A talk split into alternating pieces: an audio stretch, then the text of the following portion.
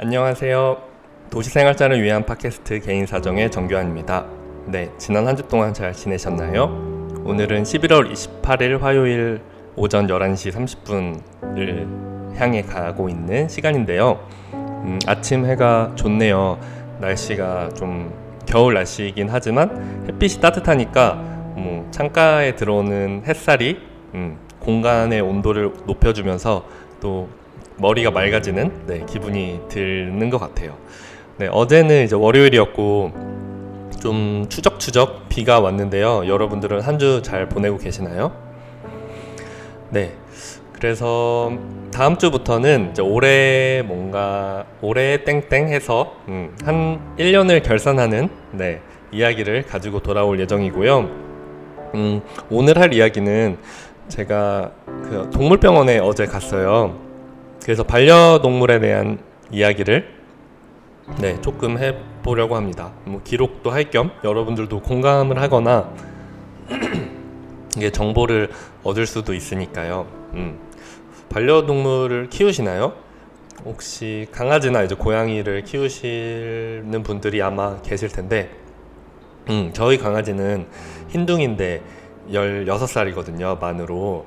음, 제가 10대 때부터 음, 19살 때부터 키웠는데 18살? 음, 2008년부터 키웠는데 어느덧 제가 10대, 20대, 30대 거의 중반을 향해 가고 있죠. 음, 가족같이 정말 네, 오랫동안 잘 살았는데 음, 뭔가 그런 이야기를 다 하면 정말 귀엽고 너무 사랑스러운 추억도 많지만 결국 저희 강아지가 이제 노견이 됐잖아요.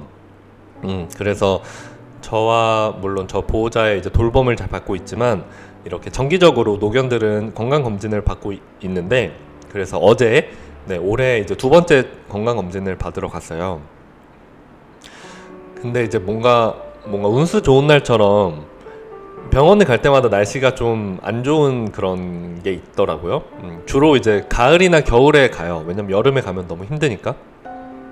어제도 비가 와서 이제 남자친구가 반차를 내고 이제 차를 빌려서 이제 갔는데 동물병원이 엄청 멀리 있는 건 아니고 바로 옆 동네인 연희동에 있거든요. 뭐 사람은 그냥 걸어서 갈 수 있고 저희 강아지도 한 2년 3년 전까지는 거기까지 산책도 할 수 있었는데 이제 지금은 그럴 수 있는 상황이 안 돼서 차를 타고 가거든요. 연희동에 동물병원에 가는 것도 좀 좀 유난스럽긴 한데 뭐 연희동도 동물병원 나름이긴 하지만 네, 그 동물병원이 좀 그냥 끌렸어요. 이제 그런 평생 이제 건강 관리를 해야 되니까 수의사 쌤도 잘 만나야 되고 그런 이 데이터를 잘 관리해주고 뭔가 상담도 잘 해주는 분을 찾다 보니까 그 평이 좋았고 일단 젊은 남자 의사 쌤들이 계신데 뭐 그분들이 귀여운 것도 있지만 뭔가 제 또래이신 것 같아서 말도 되게 잘 통할 것 같고 뭐 저희 두 사람이 항상 같이 보호자로서 같이 가더라도 뭔가 좀 잘 설명을 해주셔가지고 네 좋아서 이제 몇 년 동안 다니고 있는데 뭐 이제 뭐 큰 병이 있다고 해서 이제 간 건 아니었고 주기적으로 이제 체열이나 엑스레이를 찍는데 근데 저희 흰둥이가 이제 인지장애 증후군이라는 그런 진단을 받았어요 예상외로. 사실은 거의 체감은 하고 있었지만 즉 이제 치매라는 얘기인데 이제 한 1년 전부터 특히 이제 오랫동안 올해 좀 특이한 행동들을 많이 했거든요. 뭐 구석에 자꾸 들어간다든지, 뭐 배변 실수를 한다든지, 아니면 빙글빙글 돈다든지, 이제 이미 청력은 잃었기 때문에 보호자들이 저희가 집에 와도 반기지 않는다거나 뭔가 이런 게 있어서 자연스러운 노화의 현상인 줄 알았는데 사실은 그게 그냥 치매였던 거죠. 그런 15세 이상의 반려견들에게 70% 정도 발병을 한다고 하더라고요. 뭐 이걸 늦, 조금 뭐 약을 통해서나 뭐 여러 가지 생활을 통해서 늦추거나 이제 관리를 하는 방법도 있지만 뭐 조금 이제 와가지고 너무 연명 치료를 한다는 것은 좀 위험하기도 하고 그래서 이제 자연스럽게 받아들이고 있었던 차에 이제 이렇게 좀 직접적으로 이제 이야기를 들으니까 좀 앞으로 어떻게 지내야 될지가 좀 명, 명확해지는 시간이었던 것 같아요. 음, 그래서 조금 속상하기도 하지만 뭐 예상하지 못했던 일은 아니니까 강아지가 사람처럼 70, 80년 살 수는 없잖아요.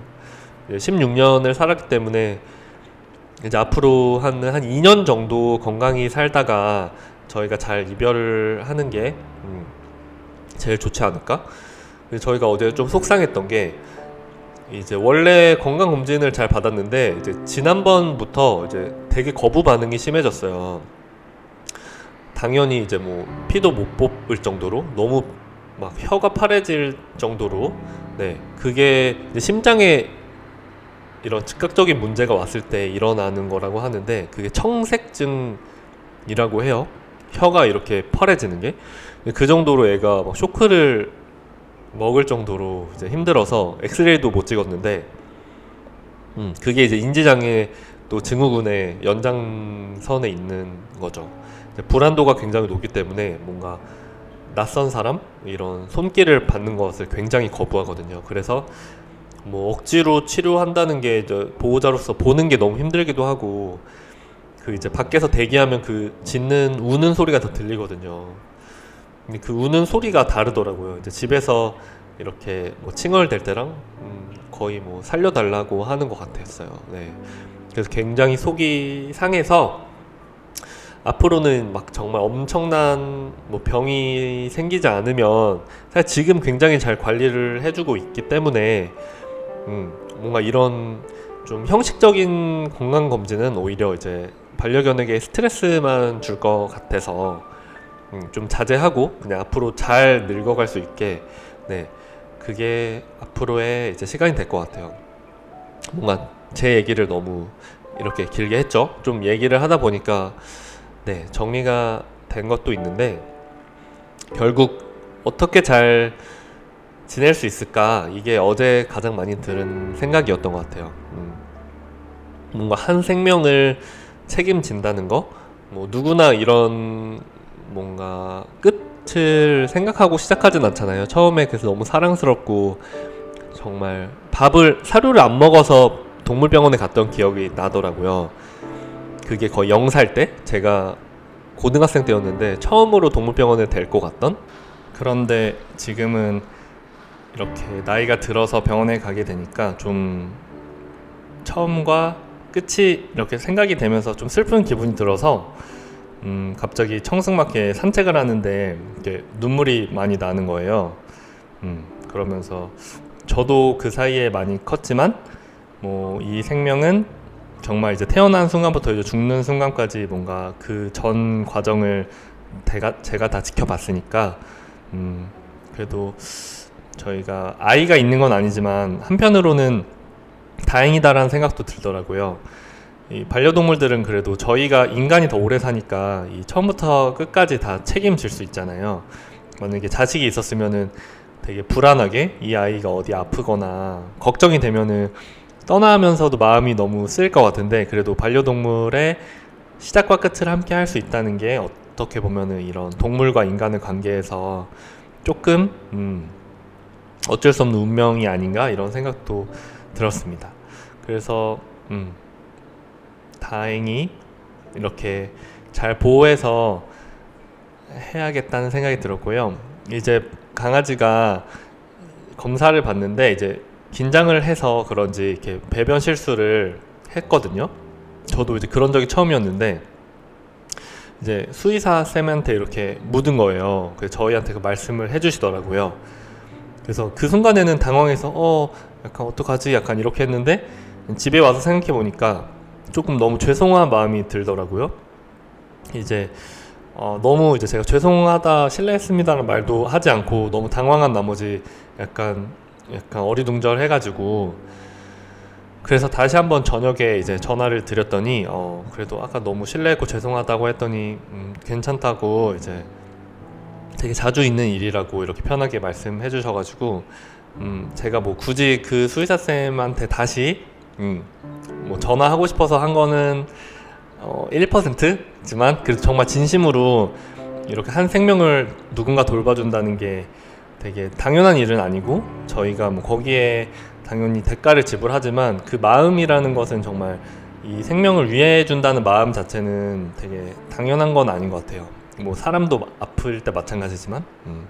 그래서 그런 게 새삼스럽게 좀 감사하다는 생각이 들었고 이제 다음엔 아마 병원을 안 갈 거라는 생각을 무의식적으로 했던 것 같아요. 그래서 약간 그동안 감사했다라는 마음도 한편에 있었던 것 같아요. 왜냐면 뭐 아까도 말했지만 큰 병이 생기면 병원에 가겠지만 이렇게 이 아이에게 너무 스트레스를 주고 막 그렇게 청색증이 올 정도로 혀가 파래지고 막 소변 실수를 하고 배변 실수를 할 정도로 얘한테 스트레스가 간다면 이게 좋은 일은 아닌 것 같아서 그냥 최대한 편안하게 이 아이가 좋아하는 이 집과 그냥 이 아이가 기억하는 어떤 보호자 저희와 남자친구 뭐 이 안에서 최대한 잘 먹고 잘 산책하고 살아가는 게 좀 노후가 좋은 노후가 아닐까라는 생각이 들어서 네 그 수의사 쌤한테도 그동안 너무 감사했던 것 같아요.